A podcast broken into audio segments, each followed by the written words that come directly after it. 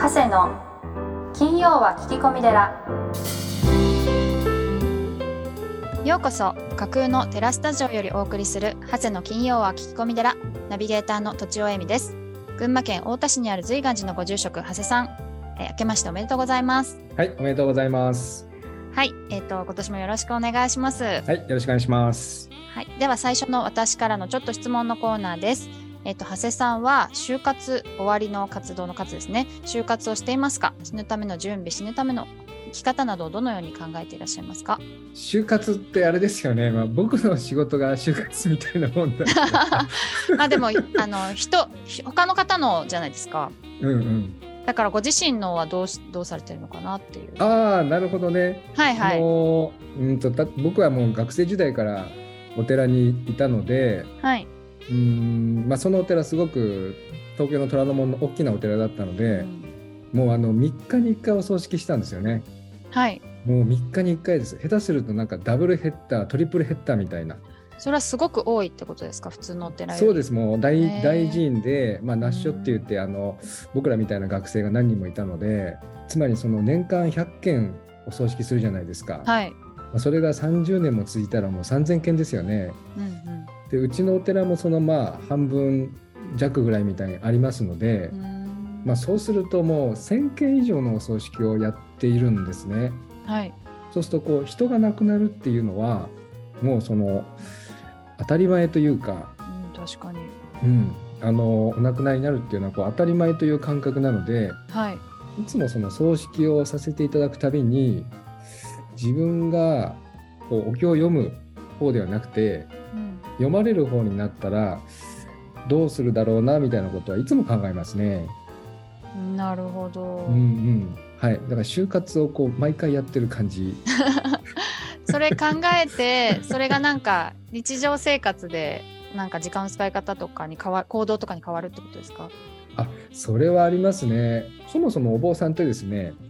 お正月の元旦にあの奥の部屋で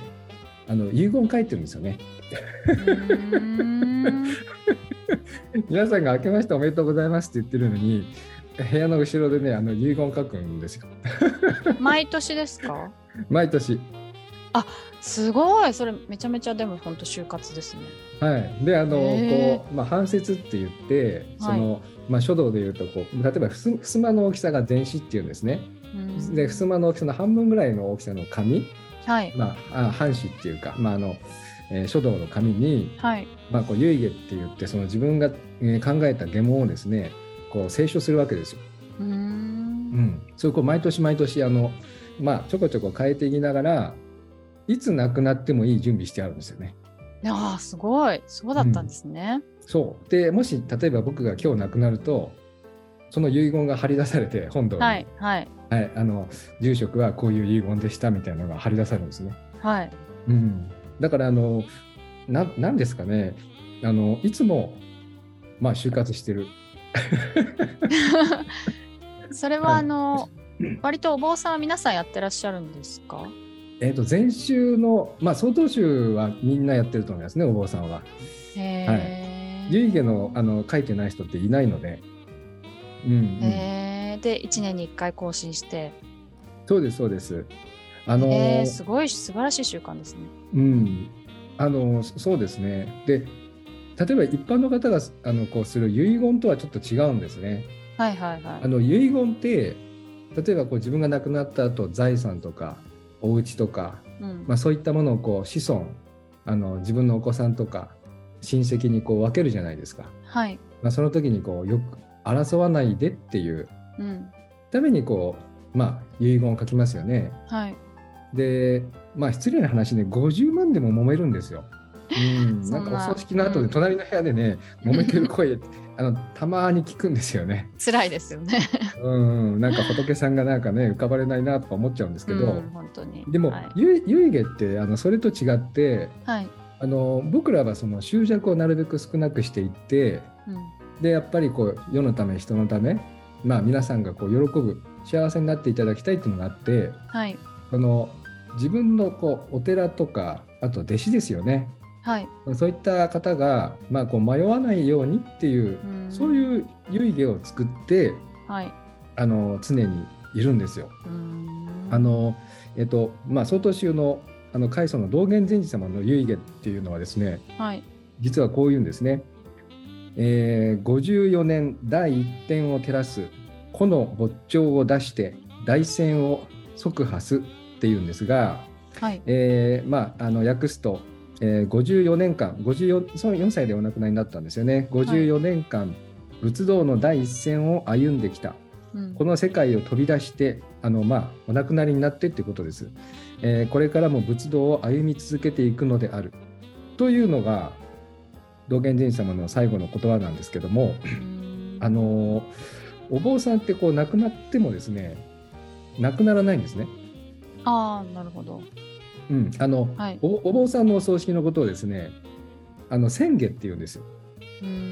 宣下っていうのはあのこう何ですかね銭湯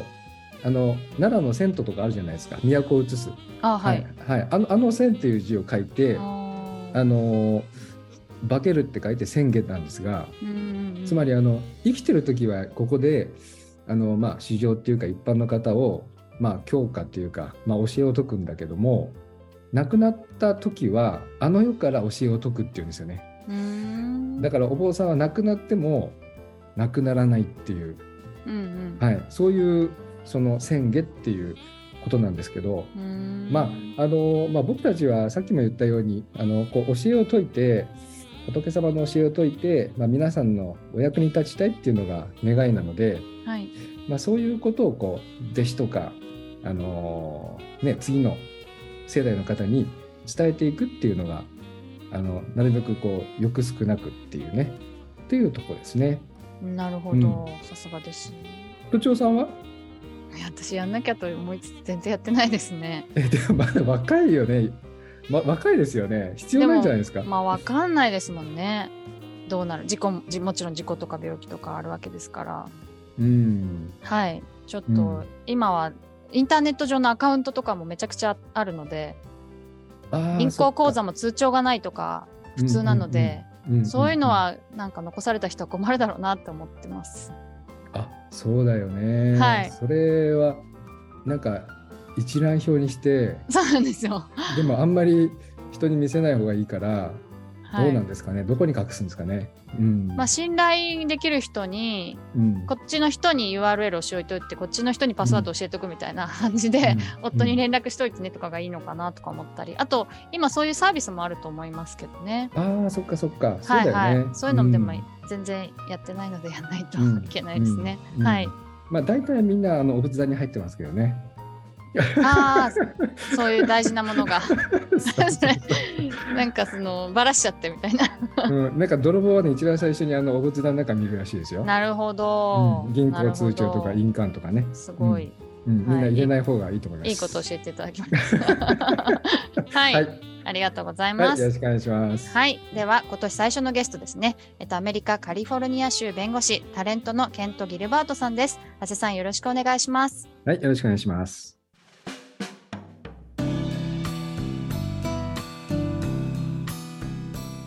今月のゲストは、えー、ベイカリフォルニア州弁護士タレントのケント・ギルバートさんです。よろしくお願いいたします。よろしくお願いします。ケント・ギルバートさんは、えー、私も子供の頃世界丸ごとハウマッチなどでテレビでよく拝見させていただいておりました。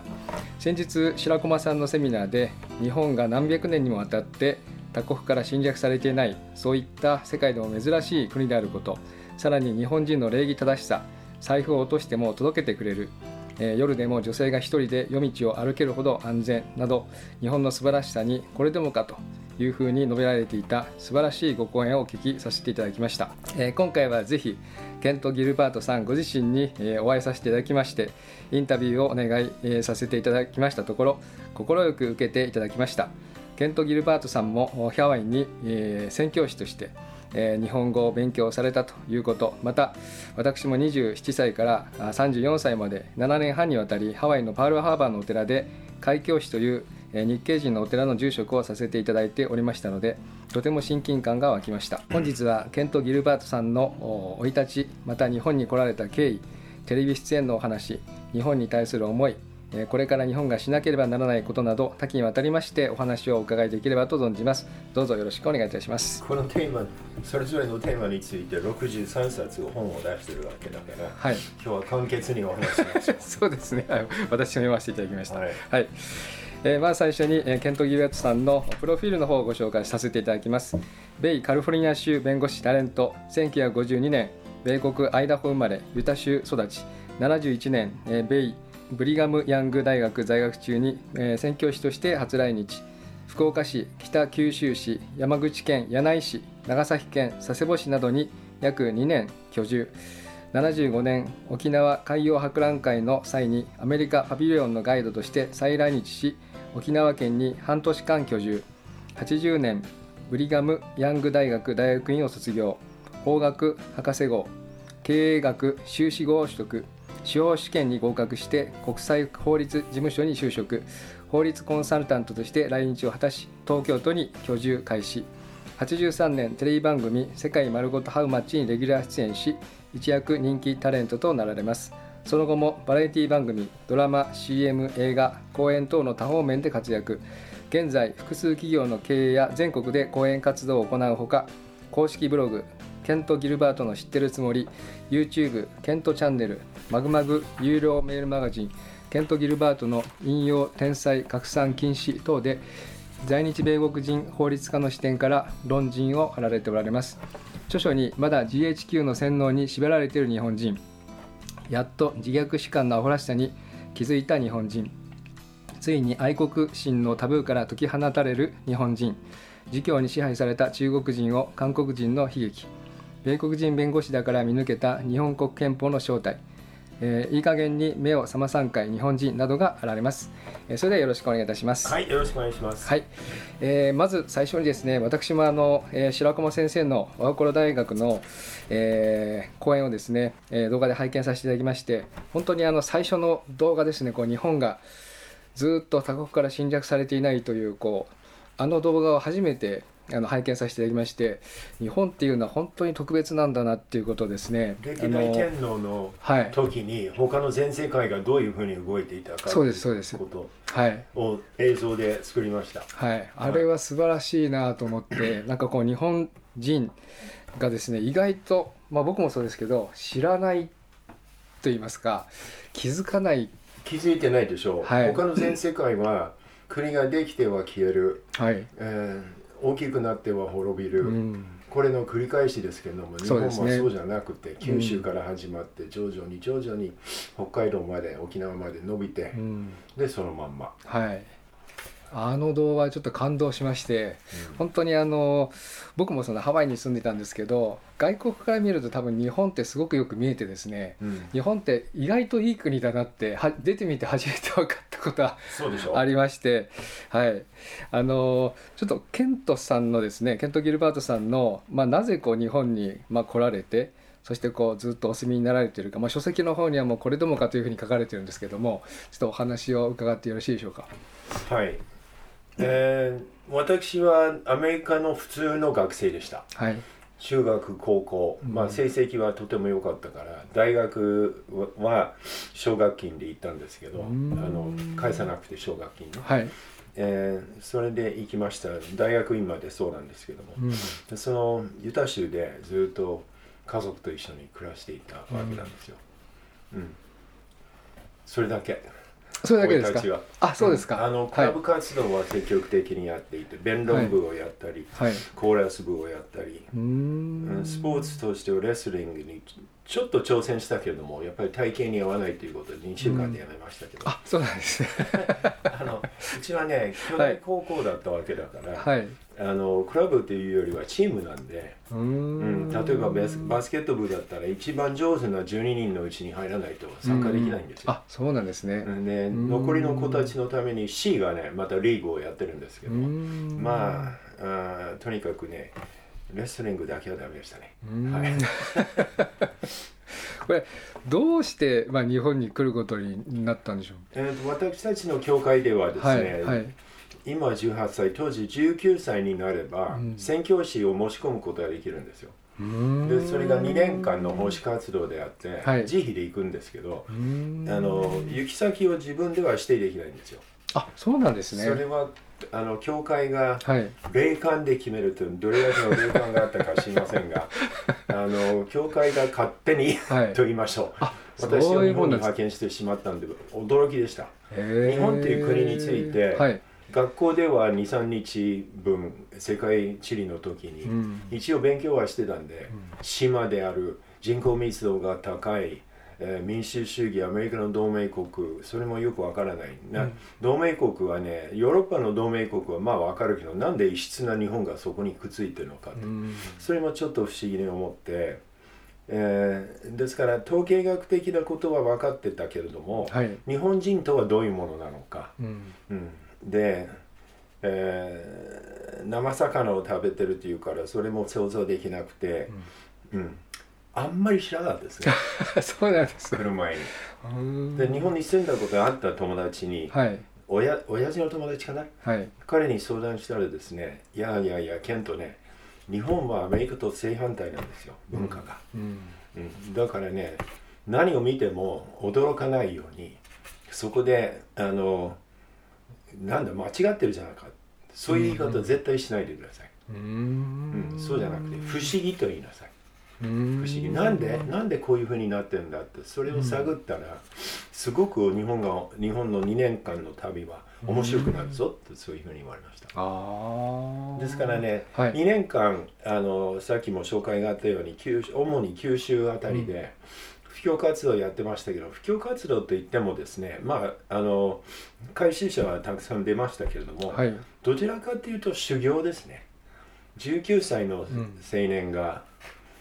2年間毎日朝から晩まで宗教活動だけをやるっていうのは、うん、結構ハードな修行なんですけど、うん、大人になって帰りますね。全く変わりますね。うちの次男も東京北伝道部だからまあ、えー、茨城とか長岡とか、はい、あの辺で足立とかね。そこで伝道したけども人間が変わりますね。2年間で。しっかり大人になりますね。大学に行ってるだけではまだ子供ですよ。はい、うん、それでそれが終わって大学大学院。修了して結局東京で就職したということなんですけどねそこでこう日本が分かったというか。あのえっ、ー、と大学の専攻は、はい、あの大学院は法律と経営ですけど、うん、大学の専専攻はえー、ダブル専攻でアジア関係論とそれから日本語および日本文学を勉強したんですよ。だからその時に日本古代史日本近代史アジア古代史アジア近代史これもね覚えたわけですよね。はあ。であの結構ね古代史っていうのは本当に古代から始まるんですよ。はい、先日、えーえー、とね、銀座なでしこ会っていう団体があるんですけどね、はいはい、そこそこに出席しまして、うんうん、講演は小なぎ先生があの日本の神話時代のお話を語っていたんですけども、うん、そこであの集まってる人たちに、えー、日本の神話時代について学校で覚えたことある方手を挙げてください、はい、手がどれぐらい上がったと思います？ほとんど上がんないんじゃないですかね。一人だけ。僕。やっぱり。ケントさんアメリカの大学でって言って、ほら見ろと。でそこ次の次のスライドは、えー、アメリカで日本の古代史を教えてる、えー、風景が出たんですけどね。分かるような気がします。たまたまハマったんですけど。はいはい、うん、うん、教わってないで私の方が詳しいっていうのは、はい、おかしくない？いやおかしいんですよね。僕書籍読ませていただいたんですけどケント・ギルバートさんの方が詳しい。はい、僕知らないことばっかりでした。いやなんで何を見ても不思議だから、はい、探るんですよ。なんでなんでなんで？で、ね、で分かった時に本にまとめて出しちゃうんでこれで63冊出してるんですけどねいやなんでこんなに詳しいんだろうって。いや調べれば分かることですあそうですよね、うん。はい、僕ら逆に日本人だから分かってる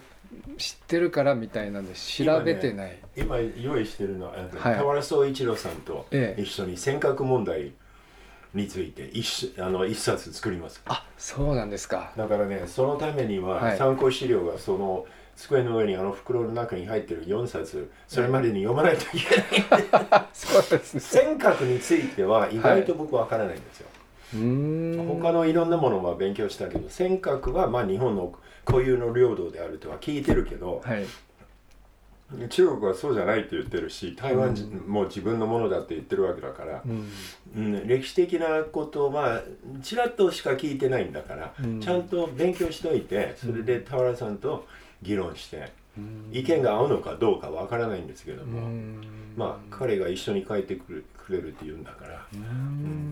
ちょっと面白いかもしれない。そうですね。朝まで生テレビに結構僕は出ましたからね。はいはい。うん。あありがとうございます。いやそうですね。本当ですね。私もこうハワイに住んでいて、まあ、あのちょうどパールハーバーのお寺だったんですけれども、はい、あのー、私も日本に来る、はい。えー、来る途中2か月間ハワイで集中講義で日本語を覚えたんですよ。それまで知りませんからね。だからハワイの裏側にうちの教会の大学があるじゃないですか。はい知ってます。あの中の一角を僕たちは確保して60人で日本語を勉強してました。朝7時半から夜9時半まで毎日日曜日休みだけど。で土日は半日で、えー、それで毎日文化の時間も、はい、えー、毎日1時間あったんですけど、うんうん、まあまああの2ヶ月集中して覚えれば日本語っていうのは簡単なんですよ。日本語っていう言葉はあの漢字を漢字を覚えなければローマ字で覚えれば簡単で,、ですよ、はい、規則規則正しいです文法が。あなるほど。動詞活病は余談動詞、はい、一段動詞、はい、で例外。例外4つしかないね、はい、でこれを覚えれば、うん、とりあえず動詞はできるから文章はできちゃうんですよね。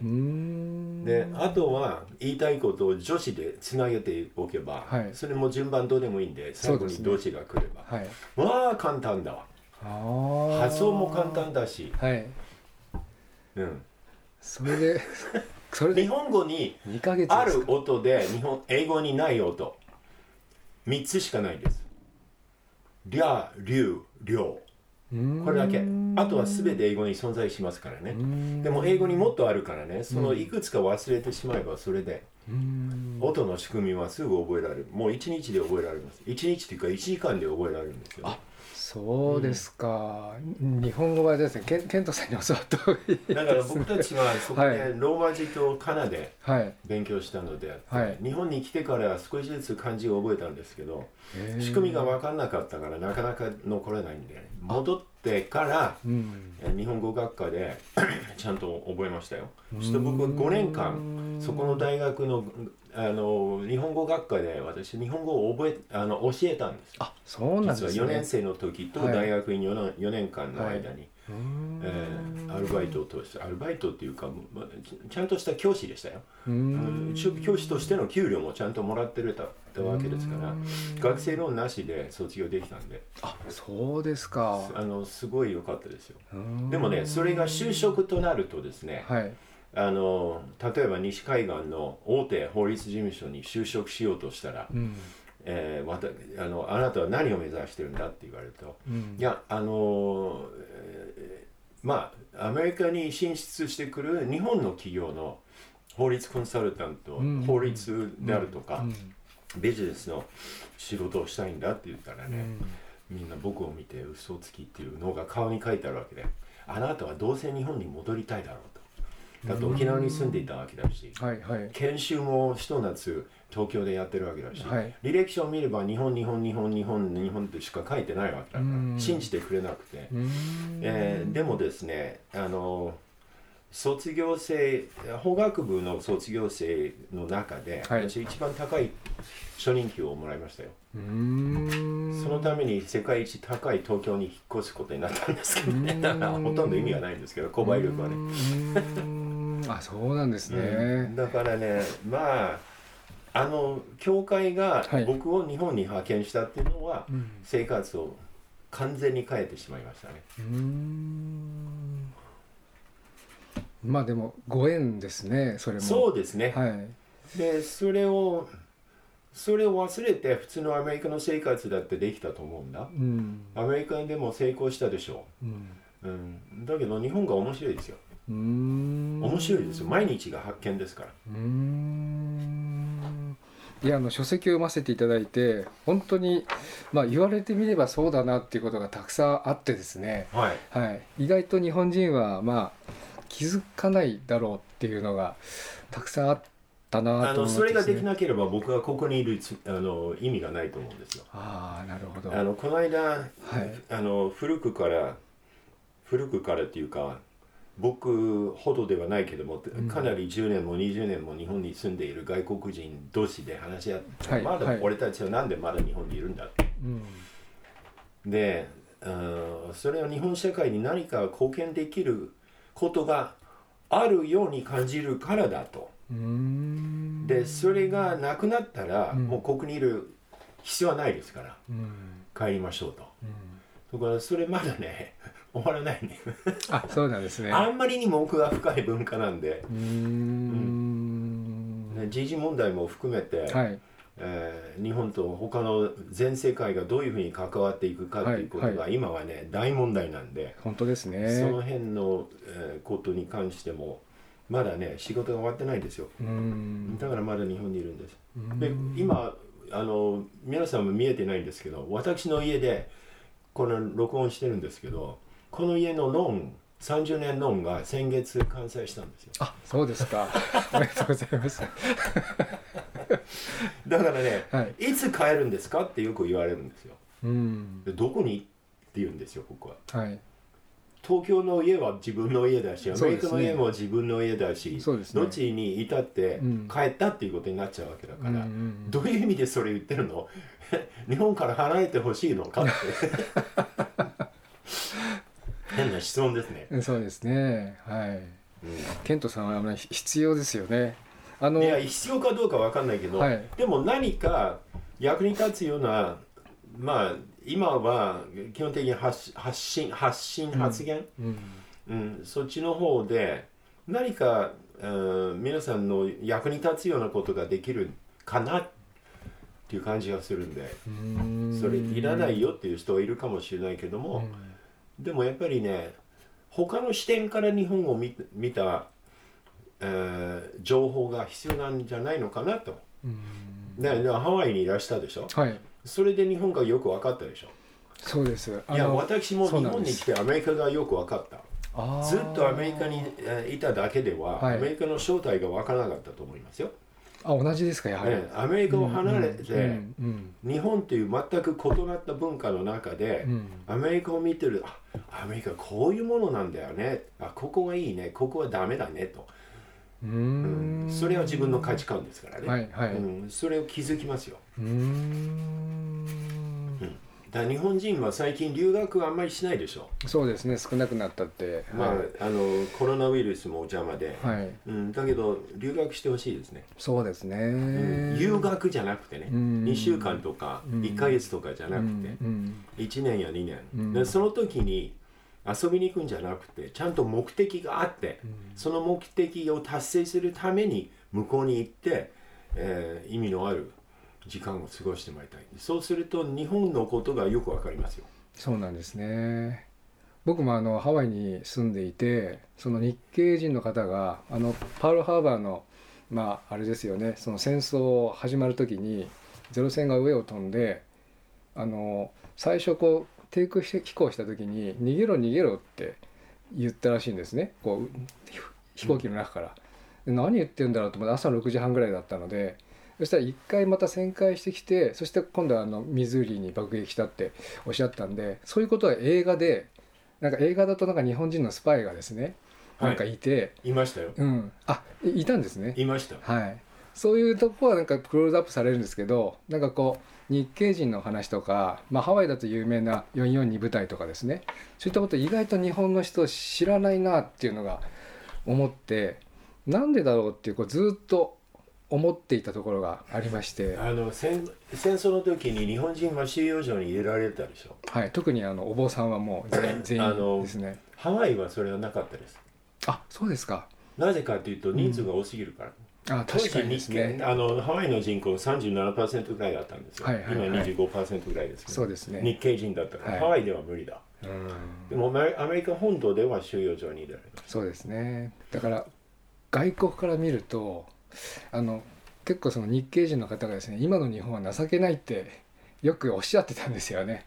ああ、はい、そうですか、うん、ハワイの人はそう言ってハワイの人が今の日本はも日本アメリカにペコペコしすぎだともうちょっとこう胸張って、日本人のいいところを見せればいいのにって、うん、おじいちゃんたちおばあちゃんたちが言っててあこの人たちは自分の息子が44人部隊とかそういったそのヨーロッパ戦線イタリア戦線で亡くなってるんで今の日本見るともう腰抜けだって思ってるんですねっていうのがよく分かったんですよね。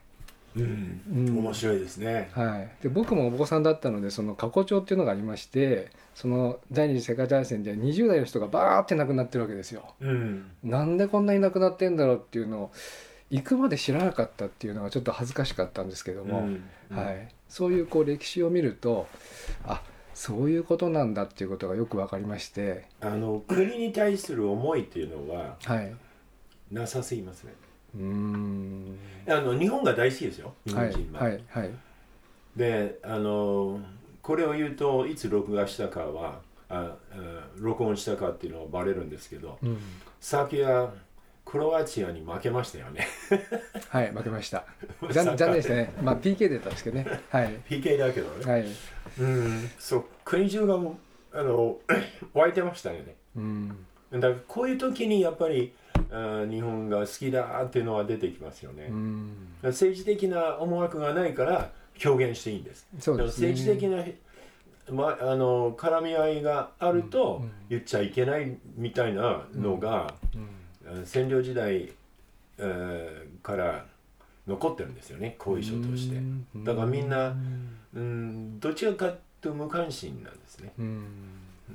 日本の政治的なことに。なるほど。あのー、全然台本通りには進まない、大丈夫です。大丈夫です。はい。あの書籍の中で、まあこういうこともあるんだと思って、これ1954年にアメリカは連邦法で共産党非合法化されたというふうに、はい、書かれてましたけど、これはどのようなことなんでしょうか？選挙に立つことができないことにしたの。あ、そういうことなんですね。それが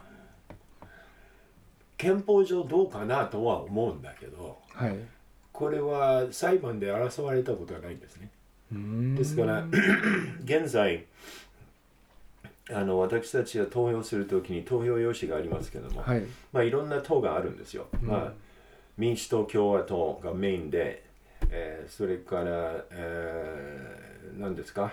いろんなのがあるんですよグリーン党であるとか、はいはい、まあ大して票が集まらないんですけど、そこに共産党はないですなくてあのあってはならない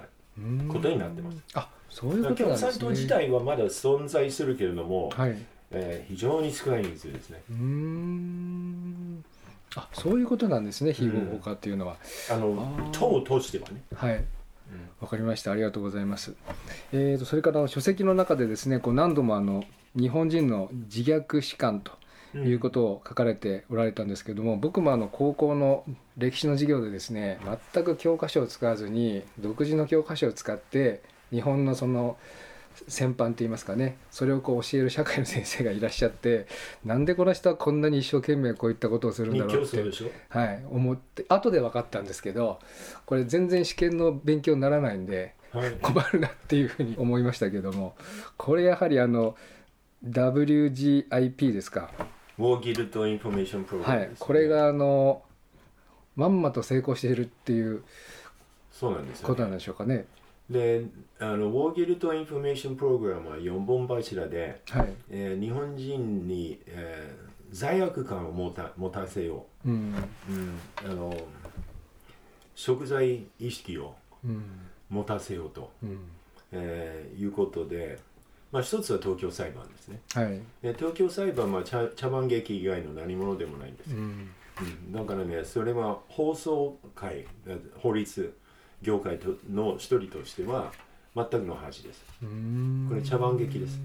えそれは一つ。ですからそれ無視していいです、はい。うん、だけど日教組の人たちはそれ強調するわけですよね、それから次は教育改革ですけど、はい、教育改革っていうのは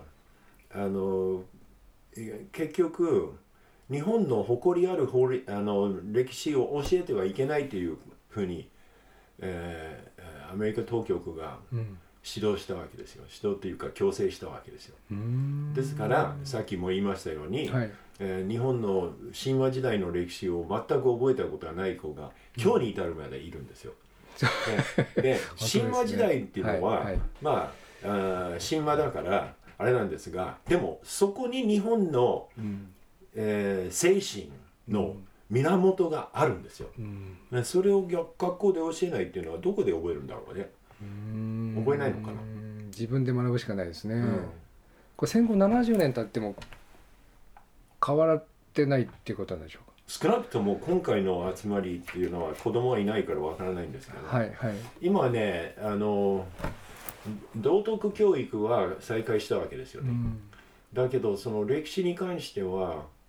神話時代の話をしてる学校がどれだけいるのか大学ではやってるかもしれないけど。それはねやっぱり僕たちの方が詳しいっていうのはちょっとおかしくない？そうおかしいですね。それが一つ教育改革ですね、はいはい、うん、改革っていうか、うんまあ、あのあと教員もですね、うん、あのあれですよ。公職追放してしまったもんですから。ちゃんと日本の誇りある歴史を教える先生全部首切られちゃってそこに共産勢力が入ってしまって日教組はそれを利用してきたわけだ、えー、で3番目は憲法ですね、えー、憲法、えー、第9条。でね憲法をアメリカが押し付けたって言うんですけど、はい、まあ押し付けたんですね、はい、それは認めますけど、うん、その主な目的何だったでしょう？お聞きします。憲法なんでアメリカは国際条約を違反してまで、はい、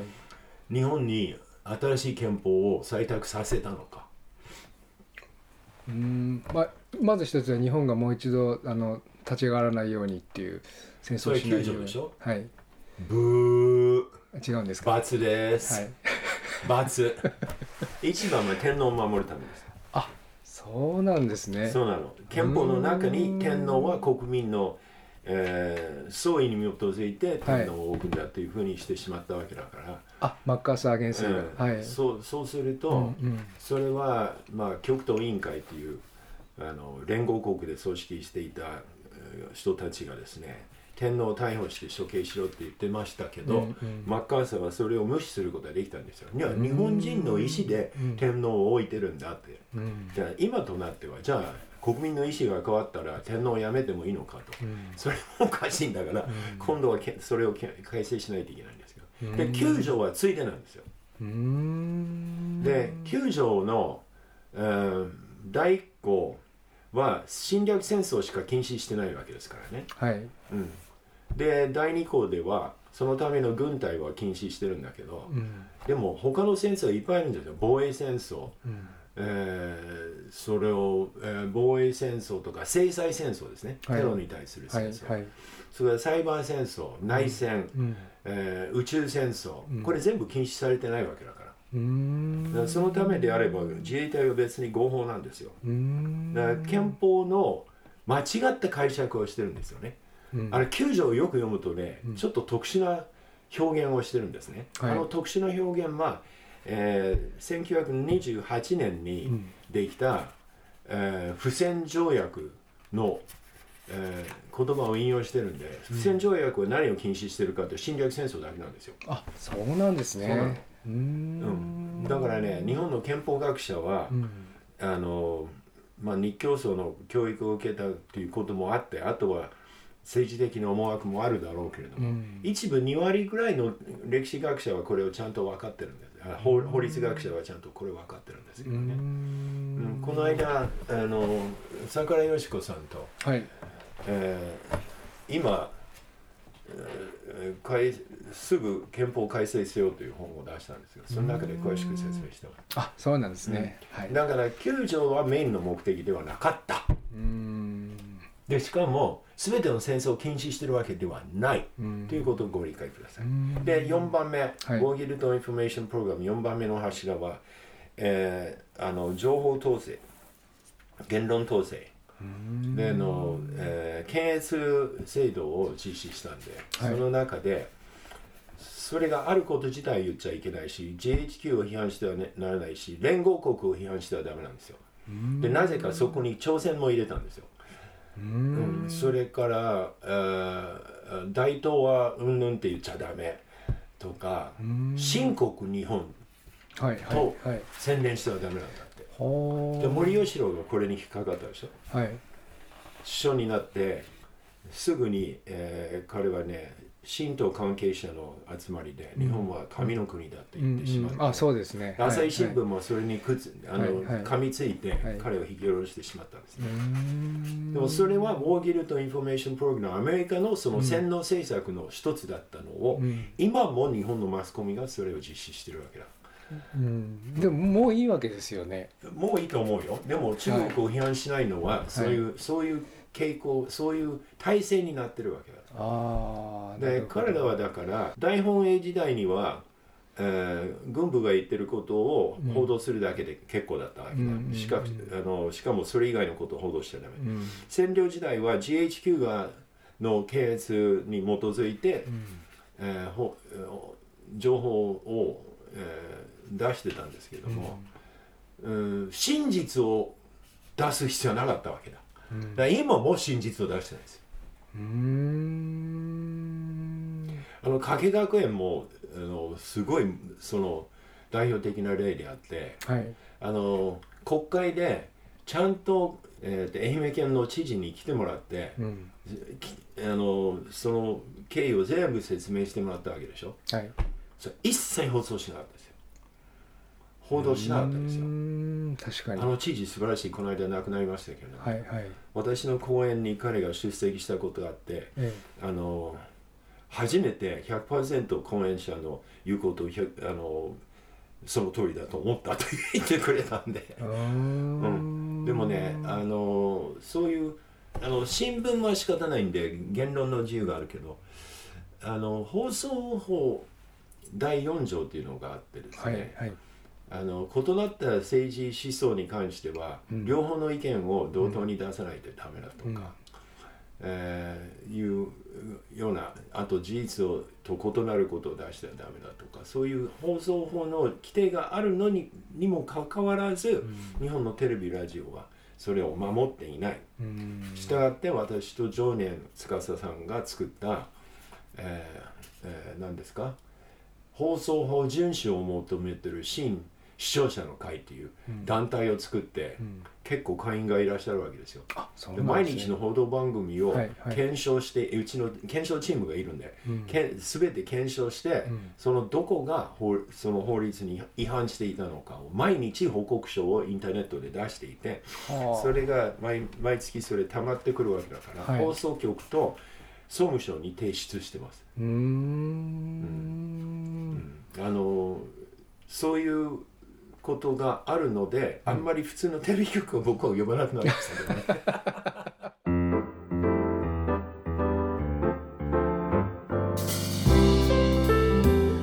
今週も長谷の金曜は聞き込み寺をお聞きいただきありがとうございました。長谷さんや番組へのご質問ご要望などは宗教法人随願寺ホームページ